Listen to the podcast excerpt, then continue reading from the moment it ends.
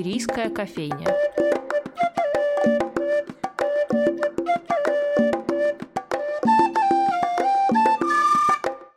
Добрый день, дорогие друзья! В эфире Анастасия Филиппова и передача «Шумерийская кофейня». На днях в музее Достоевского открылась небольшая, но очень важная выставка работ Василия Калужнина, некогда ученика Леонида Пастернака, хутемасовца, а после обвинения в формализме абсолютно забытого, незаслуженно.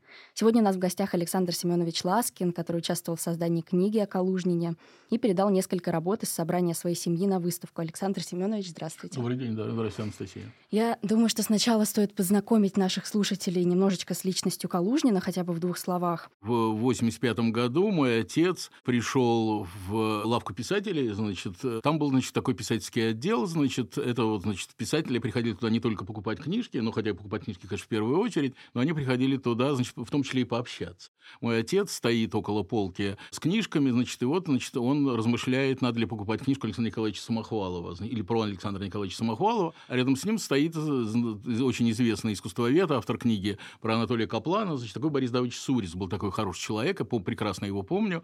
И вдруг Сурис говорит ему, да, говорит, конечно, Александр Николаевич Самохвалов хороший художник, что говорить, но вот был художник, на мой взгляд, который лучше всех круговцев. Ну, отец, значит, так встрепенулся, потому что он, в общем, он не только э, как бы любитель изобразительного искусства, но и коллекционер, и, так сказать, вдруг услышать, что, оказывается, есть художник лучше круговцев, это, так сказать, он говорит, ну, говорит, не может быть. Говорит, а как фамилия? А тот, значит, ему говорит, да, ну, знаете, вот фамилию плохо помню, ну, то ли Калюжный, то ли Калужин. Говорит, откуда вы знаете? А вот я был у него, значит, в 50-е годы, был на Литейном, значит, не помню дома, значит, был на Литейном, значит, пришел, значит, грязно, коммунальная квартира, какие-то соседи ходят по коридорам. Вхожу, значит, он с соседями не общается, готовит на керосинке, грязно, говорит, но работа поразительная, работа совершенно поразительная. Говорит, а где эти работы, спрашивает отец. Говорит, ну кто же будет искать, говорит Борис Давыдович. Значит, и отец как-то, так сказать, ну, как видно, что-то такое у него щелкнуло.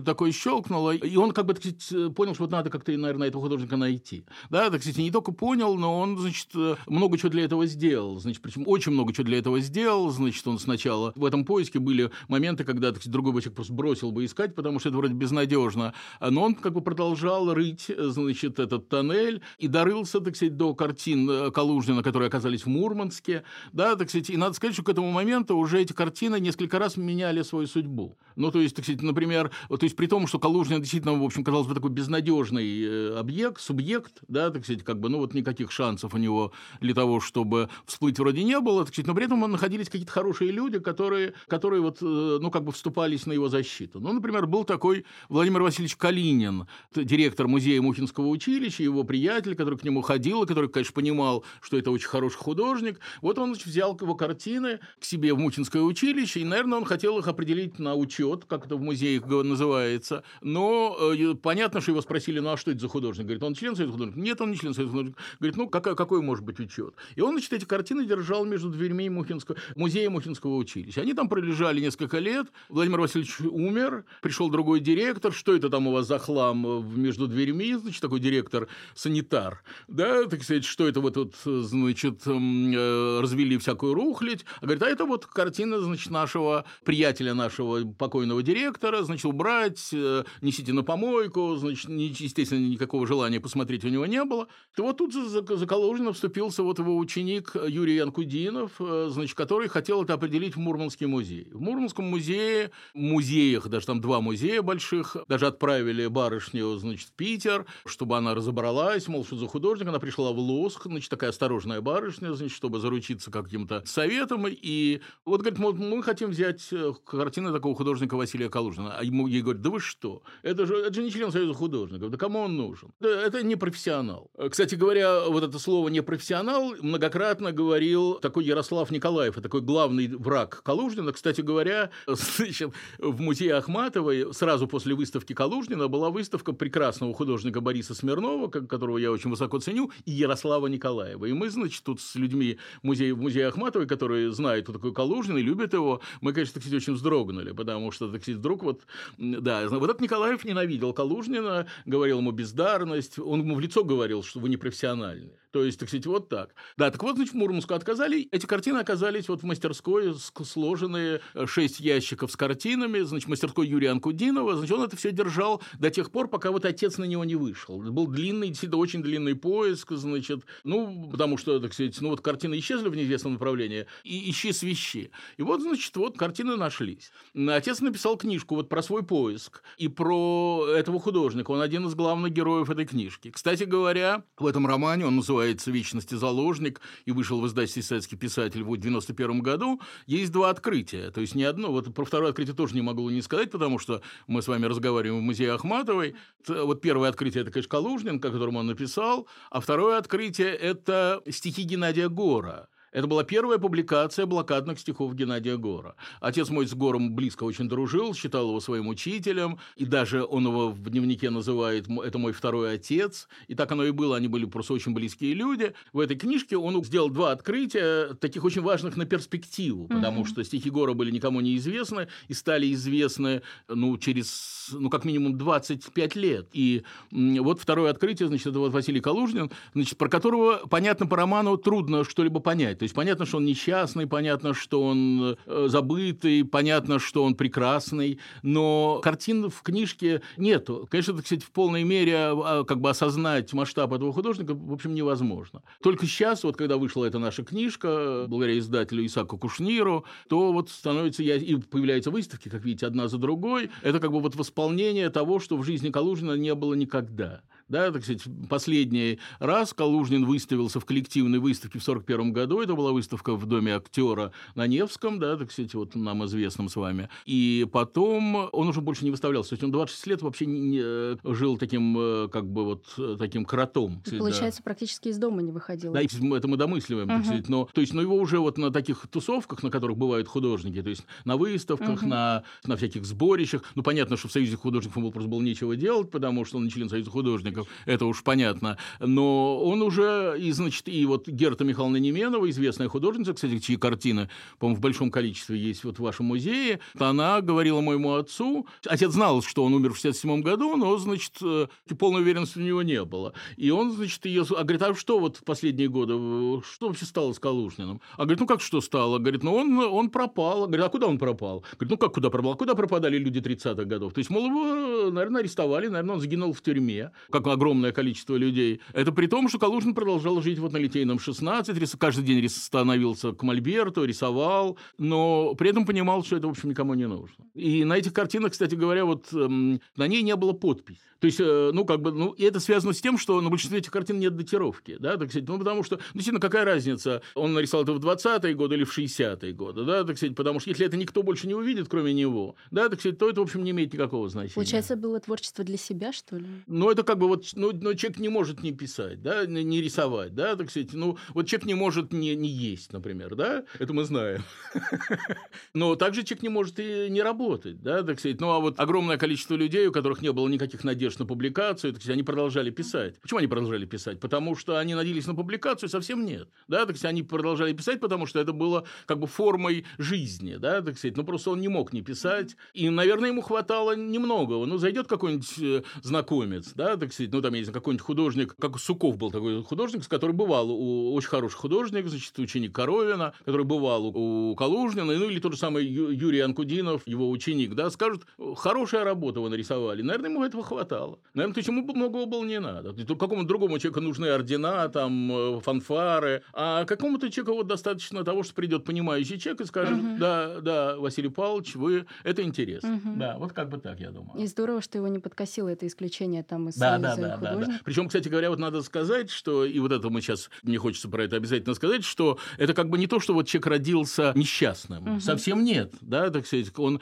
начинал он очень, в общем, бодро, скажем так, да, так сказать, поначалу все было более-менее неплохо, он вступил в круг вот этого объединения художников, он участвовал даже во встрече с круговцев с самим Луначарским, да, и более того, так сказать, произошло такое удивительное событие, которое, в общем, в которое, которое даже можно не поверить. Сейчас я про него расскажу. Значит, был такой Борис Николаевич Терновец, директор Музея западноевропейского искусства в Москве, который был закрыт, значит, и потом он стал на какое-то время директором Третьяковской галереи, значит, вот у него в 28-м, ну, еще вот он был как бы директором Западного музея западноевропейского искусства, у него возникла идея такого проекта. Значит, он решил поменять работы российских художников на работы художников итальянских. С итальянской стороны приняли участие Де Кирика, великий итальянский художник, и Маранди, не менее великий итальянский художник. А с российской стороны принял участие Тышлер, Петров Водкин и Калужнин. Да, так сказать, причем, конечно, понятно, что Калужин был человек менее известный, чем Петров Водкин и чем Тышлер, но вот это был выбор, выбор Терновца. Он, как бы, так сказать, этого художника, как видно, приметил,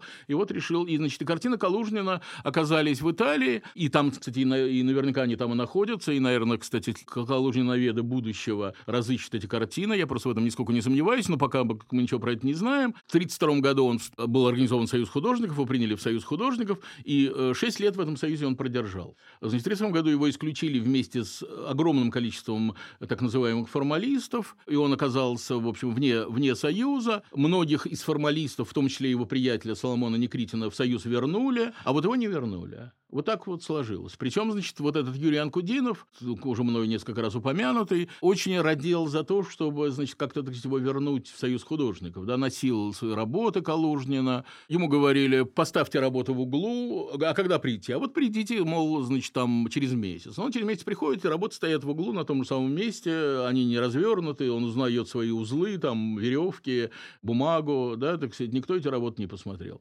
И э, у него было два недостатка. Значит, он был прекрасный художник. Это, конечно, крупный недостаток для советского художника. И второй, конечно, его крупный недостаток, у него была сестра, которая жила в Париже. Вот это, так сказать, при том, что, кстати, у него были с ней очень непростые отношения, как я догадываюсь, но песни слова не выкинешь, значит, вот... Э, значит... Она же, по-моему, возвращалась еще. Она, да, она вернулась, она, да, это вместе со своим сыном, значит, она, как я догадываюсь, так точно мы все-таки это не можем установить, она вышла замуж за француза, и она с ним развелась, и вот когда она с ним развелась, она вернулась в Киев, и вот ее сын э, Лев Аркадьевич Калужнин. Он, в общем, это люди, которые что-то понимают в математике, они сразу, они тут же, конечно, вспомнили это имя. Это был знаменитый советский математик, основоположник э, там целого направления математической науки, заведующий кафедрой, которую он сам организовал Киевского университета, ну и так далее. Это был очень известный человек, который, кстати, к этому времени много чего пережил. Он был в лагере, интернирован, он был в лагере для военнопленных, ну и так далее. Угу. Да. Он не, не пытался он найти своего дядю? Не, нет, нет, нет, он обязательно пытался и нашел, и они общались, и это был э, на похоронах Калужина было немного людей, то есть просто несколько людей пришло, и, ну, в том числе вот из Киева приехал, приехал вот этот Лев Аркадьевич Калужин, который с собой забрал, это мы знаем, забрал всего одну его работу, в память о нем. Все остальные работы, вот, значит, вот я уже рассказал, что с ними стало, но все остальное выбросили, включая, кстати говоря, э, к огромному, к сожалению, для нас, вот людей, делавших эту книжку, не существует писем Никритина, то есть есть вот мы опубликовали письма Калужнина Никритину, которые вот Светлана Грушевская прокомментировала очень хорошо, и... но не существует писем самого Никритина, потому что, конечно, когда, выбра... когда вот в эту комнату заселялся кто-то другой, то выбрасывали все, да, так сказать. Ну, кроме картин, которые вот волю счастливого случая сначала оказались у... Э, в музее Мухинского училища, а потом вот у Анкудина. Угу. Вообще многие из тех фактов, которые вы сейчас перечисляете, там в том числе про сестру из Парижа да -да. и так далее, с кем э, жил рядом Калужнин, с кем он разговаривал, с кем он по телефону говорил, узнал ваш отец, судя по его дневникам да. опубликованным, чуть ли не в первые дни работы. Да, да, да, да. Как да. у него это вышло? Тут, тут нужно быть таким страстным человеком, который хочет, которому очень хочется угу. осуществить то, что он задумал. Вот он был такой человек. Ну вот он вышел сначала там на милиционера, на милиционера, который, значит, узнал для него адрес,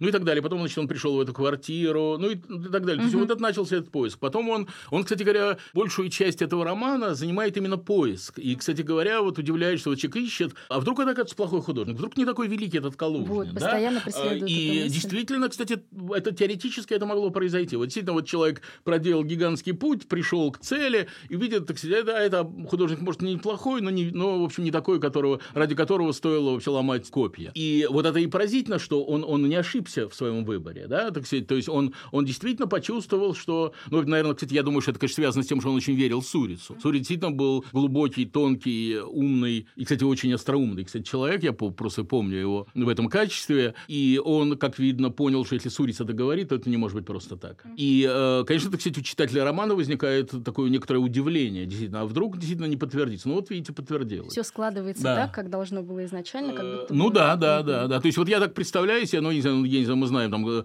эм, Илья Зданевич открыл Пиросмания, да? Как бы есть какие-то люди, которые что-то открыли, да, так сказать, как бы эти имена этих людей, они вписаны благодаря этому в историю не только этого художника, да, так сказать, ну, ну, конечно, в первую очередь в историю этого художника. Ну, вот отцу показалось, что действительно вот это может быть удача. И это действительно оказалась необычайная удача. Как, кстати говоря, и со стихами Геннадия Гора. Угу. Кстати, понятно, что отец пытался э, делать какие-то попытки в э, течение... Ну, когда вот он написал роман, так сказать, ему, он, он выставлял Калужнина, он устроил выставку в, в особняке Румянцева, в э, Музее истории Ленинграда, Петербурга, была выставка в Доме писателя, но вот видите, Калужин такой был человек, что он выплывает, да, так сказать, а потом он вдруг куда-то исчезает. Вот как бы я посмотрел, что промежутки между выставками, ну так лет 10, угу. да, вот сейчас впервые вот две выставки подряд, а будет в конце еще выставка в музее да, в Пенатах. Да, да, да. Это будет третья выставка в этот год. Это вот такой самый удачный для Василия Павловича Калужнина год. Я думаю, это, таких счастливых годов не было. Вот есть, кстати, две фотографии. Кстати говоря, вот тоже, тоже любопытные факты, которым, которым я не могу не сказать. Ну, понятно, что от, не знаю, от разных художников осталось гигантское количество фотографий. Да? Так, ну, мы можем посмотреть, сколько от нас с вами остается фотографий по Фейсбуку. Да? Ну, то, что не надо смотреть. Да, да, да. Так сказать, там человек ест, человек потом снова ест. Это, то есть мы как бы без конца присутствуем в кадре. Но вот от Калужнина осталось четыре фотографии. Две, значит, фотографии, где он один, больше никого нету, а две фотографии, когда он снят в групповой, групповых снимках. Знаменитая фотография, которая есть в вашем музее, в коллекции вашего музея, это фотография Напельбаума, значит, это 20-летие юбиле... празднования творческой деятельности Михаила Алексеевича Кузьмина. И другая фотография, которую, кстати, атрибутировала Светлана Грушевская, это фотография людей, которые участвовали в выставке, которая, насколько я помню, называлась «Выставка художественных группировок». Это 30-й год. Значит, на первом плане сидят такие гордые Алексей Пахомов и Вячеслав Пакулин, а в конце, вот ровно на том месте, где на фотографии на Пельбаума находился э, Василий Калужин, стоит Василий Калужин. Такой Значит, же потерянный. Он, он, он потерянный, отворачивающий. Видно, что вообще на этом празднике жизни ему делать, в общем, особенно нечего. И вообще такое ощущение, что вот сейчас он сорвет с места и убежит. То есть вот следующий, следующее событие, это произойдет после того, как фотограф щелкнет, будет он просто убежит с этого места и вообще скроется с глаз. Закроется на Литейном 16. Да, закроется и будет там рисовать. То есть вот такой человек как бы, так сказать, не склонный к э, публичности, то есть абсолютно не склонный к публичности, то, наверное, не только ему мешало, но, я думаю, и помогло, потому что вот быть таким углубленным, серьезным, значительным художником, для этого нужна все-таки определенная мера сосредоточенности. Угу. Вот сосредоточенности у него все было в порядке, я думаю. Кстати, про сосредоточенность. Э, судя по дневникам вашего отца, да? вот как раз во время работы над книгой о Калужине создается ощущение со стороны, что он только им и занимался, и ни на что другое у него времени не взрословалось. Вы у, с ним когда... У, него отца? Да, у вашего отца. Э, ну да. Вы его помните в то время? Ну а как, ну странное дело, 85-й ну... год, да, мне, я был взрослый, более чем ну взрослый ну, да, мальчик. Да. То есть постоянно да. шел разговор о Калужнине или все-таки? Э, ну, о его поиске, да, конечно, да, угу. он этим занимался, действительно, угу. да, да, действительно занимался. Постоянно об этом Да, да, нет, угу. ну понятно, что дневник же это такой жанр, в котором пишет самое главное. Понятно, что там была еще и бытовая жизнь, и он ходил в магазин, и разговаривал с друзьями, и ходил на чьи-то день рождения, понятно, да, так сказать, но, но главным было, конечно, это, да, главное было это, да, так сказать, он, в общем, да. Кстати говоря, вот нужно, наверное, для слушателей нашей передачи, наверное, надо все-таки сказать, что это не то, что вот э, Анастасия, вы, вы как бы заглянули в его да, дневник, конечно, да, да, так сказать, да, а да. есть такая книжка «Одиночество контактного человека», которую я подготовил и э, прокомментировал, и написал, значит, вступительные как бы тексты к разным главам. Значит, это вот книга дневников моего отца, которая была издана в издательстве «Новое литературное обозрение» в 2019 году. Да, я очень советую всем прочитать. Для меня это в свое время стало невероятным открытием. Такой дневник интеллигента 20 века. Ну да, да. Множество Нет, ну, фамилий всплывает. Как бы не только 20 века, но 80, да, 70-х, 80-х годов, конечно, угу. вот это время самое главное. Угу. Хотя дневник, кстати, он начал писать свой дневник, он его писал 55 лет, значит, то есть он начал писать студентам медицинского института. И как раз, раз уж мы тут про дневник все говорим, да. Э, у Семена Борисовича там встречается просто какое-то чудесное описание Калужнина, я сейчас его прочитаю. Да. Я бы назвал его волшебником черной магии, сколько света он умеет извлечь именно из темноты. И это ведь не только про там темные краски, темные тона, а и про жизнь, в которой он жил. Там не только про исключение из э, ну, Союза да, писателей, конечно, не да, про блокаду, да, конечно, про это затворничество, конечно. одиночество. Кстати говоря, вы знаете, у нас в музее Ахматовой у нас. Да, в вашем музее Ахматовой. Э, значит, да, была, была презентация этой нашей, нашей книжки, и Нина Ивановна Попова, значит, выступала на этом вечере и сказала очень правильную вещь. Она сказала про письма Калужнина как раз, так сказать, вот что удивительно, что там нет жалоб. Ну вот человек действительно ужасная жизнь, да, значит, огромное количество этих писем посвящено тому, что у, у Калужина нет пенсии. То есть у него есть какая-то там, ну сначала просто нет пенсии, потому что поначалу пенсию платили не всем, потом, когда до начала 60-х годов пенсию платили не всем, ее платили избирательно, а потом начали платить в соответствии со стажем. А стажа у Калужина было 6 лет, да, mm-hmm. так, то есть он вступил в Союз художников в 1932 году, в 1932 году исключили. Значит, он делал в оставшееся время, это его личное дело. Может, рисовал, может, не рисовал, может быть, это никого не интересует. Стажа у него не было. То есть у него было за всю жизнь 6 лет стажа. И пенсии у него не было. И, значит, и вот тут даже дело не в, не в деньгах, хотя понятно, что для Калужина деньги имели очень большое значение, потому что он был человек, по сути, нищий, но тут дело еще и как бы вот в праве называться художником, да, так сказать, он боролся за право называться художником. Вот, значит, с этим Соломоном Борисовичем Некритиным, э, московским художником, они переписываются вот на эту пенсионную тему. И переписка продолжается 11 лет идет борьба за пенсию. В этой борьбе участвует там Александр Тышлер, еще один товарищ их Никритина и Калужнина. Участвует Федор Богородский, который был к этому времени уже членом-корреспондентом Академии художеств. Так сказать. Ну, участвует большое количество людей. Как бы лучшие люди русского искусства объединились для того, чтобы добиться пенсии для Василия Калужнина. Он получает пенсию, э, значит, это 61-62 год, значит, то есть все-таки за, за 6 лет до смерти. Он получает пенсию, на сначала 310 было э, рублей, потому что это были еще старые деньги, а потом это было 31 рубль. То есть 30 рублей – это пенсия, которую давали людям без стажа. То есть вот эта борьба лучших сил русского искусства закончилась тем, что ему дали на 1 рубль больше, чем должны были дать всерьез вот эти люди, неспровергатели, да, так сказать, авангардисты, причастные, там, я не знаю, Калужнин и Никритин в 16 году уже выставлялись э, на выставке вместе с Малевичем и Татлином, да, так сказать, то есть люди, которые создавали новое искусство, да, вот э, эти стариканы, уже стариканы, да, вот они обсуждают, ну, просто невозможные темы, казалось бы, да, вот эта история про пенсию, это и есть настоящий конец русского авангарда. Не случайно русский авангард называют утопией, да, это такая последняя русская утопия, вот чем эта утопия кончилась. Тем, что два, два больших художника, два огромных художника вот ведут переговоры вот на, на эти темы. Еще все-таки да. радостно, что сейчас идут серии, несколько выставок у Калужнине. И как раз расскажите про следующую, которая грядет. Да, ну, нет, во-первых, я хочу рассказать не столько про следующую, я про нее, конечно, скажу, но я хочу рассказать про как бы главного в нашей компании калужнинцев, скажем так. Я сейчас хочу рассказать про Исака Кушнира, который издал вот эту нашу книжку, издатель нашей книжки. Вот человек такого проективного мышления, что называется. Я, это не я придумал это выражение проективное мышление, это вот когда-то, тоже, кстати, не чужой для музея Ахматова, талантливый человек Виктор Кривулин, прекрасный питерский поэт, мой старший товарищ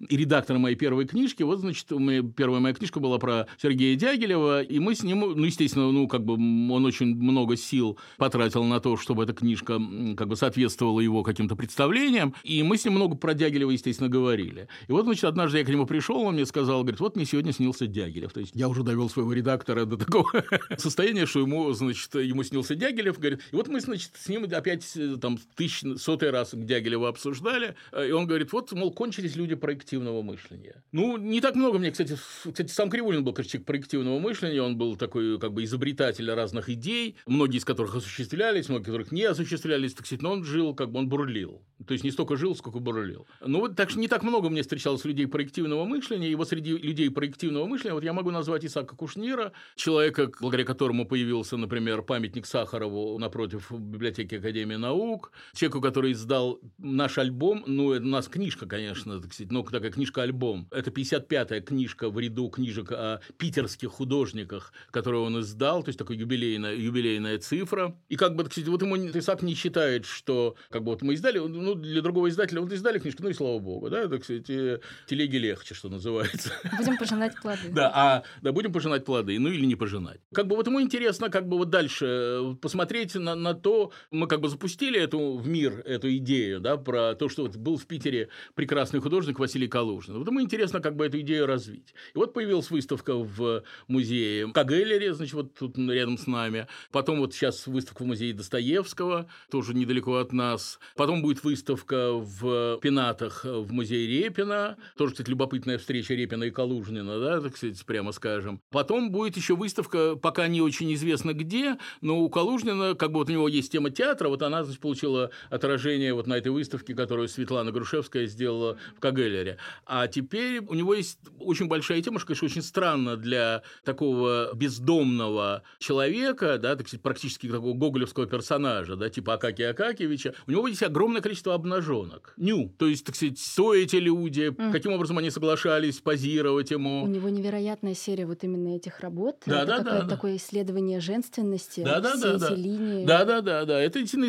изумительная работа, это огромная такая серия. То есть, вот так же, как непонятно, например, каким образом, ну, вот этот человек, ну, вот он рисовал балерин, где он с ними встречался. Ну, да, это как Дега, который на самом деле с натуры-то не рисовал да, да, балерин. Да, совершенно правильно. Да. Да. Правильно, кстати, что вы вспомнили Дега, так сказать, да, это, как видно, вот такая же непонятная история. Да, или он, я не знаю, так сказать, ну, вот был Александр Арефьев, мы знаем, да, так сказать, замечательный художник 50-х годов, 50-х, 60-х и 70-х годов, так будет сказать, более правильно, который, ну, вот у него есть серия «Женские бани», он, значит, там где-то, рискуя жизнью, значит, стоял на поленнице дров, значит, ну, не знаю, так трудно себе представить на поленнице дров Василия Павловича Калужнина, но не знаю, то есть ничего не могу сказать конкретно, да. Расскажите про выставку, которая сейчас грядет, что мы там увидим в Пенатах? Нет, мы увидим там, ну, я, я честно говоря, не, очень, по число еще неизвестно. У Калужина был такой, такой для него не очень удачный сюжет, то есть, ну, в общем, у него все сюжеты были не очень удачные, но этот был, правда, особенно удачный. Значит, был такой, я пытаюсь объяснить, э, рассказать, какие картины, это я к этому веду, э, будут на этой выставке. Значит, так вот, э, у него есть серия мурманских картин.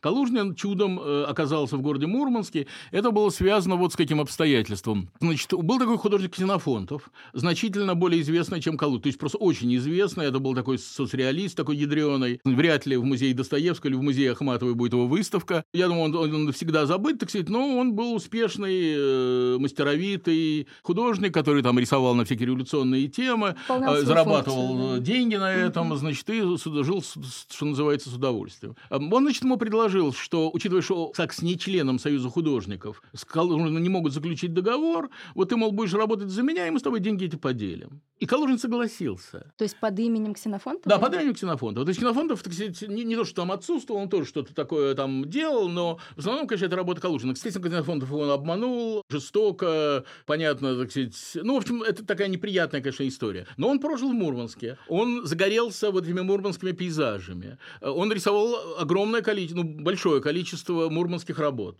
И это прекрасные абсолютно вещи, где он практически становится таким абстракционистом. Да? Так сказать, это, по сути дела, такие абстракции, так сказать, потому что, ну, как бы вот конкретика как бы тает вот в таком красочном слое. Mm-hmm. Это очень здорово. Вот, наверное, эти мурманские... Ну, Репинская, Репинский музей находится как бы на, на окраине, скажем так, так сказать, как бы вне Петербурга. И вот, значит, это будет работа, посвященная как бы не петербургским работам Калужнина. Да. Вот, кстати, вот это действительно пример того, что человек вот извлекал, вот тоже о чем вы говорили, человек извлекал из неудачи удачу. Вот это, кстати, удивительное качество. Да? И этому кстати, хочется учиться. Да, этому хочется учиться, да, да. Этому хочется учиться. Другое дело, я не знаю, можно ли этому научиться. Так это все-таки это от Бога.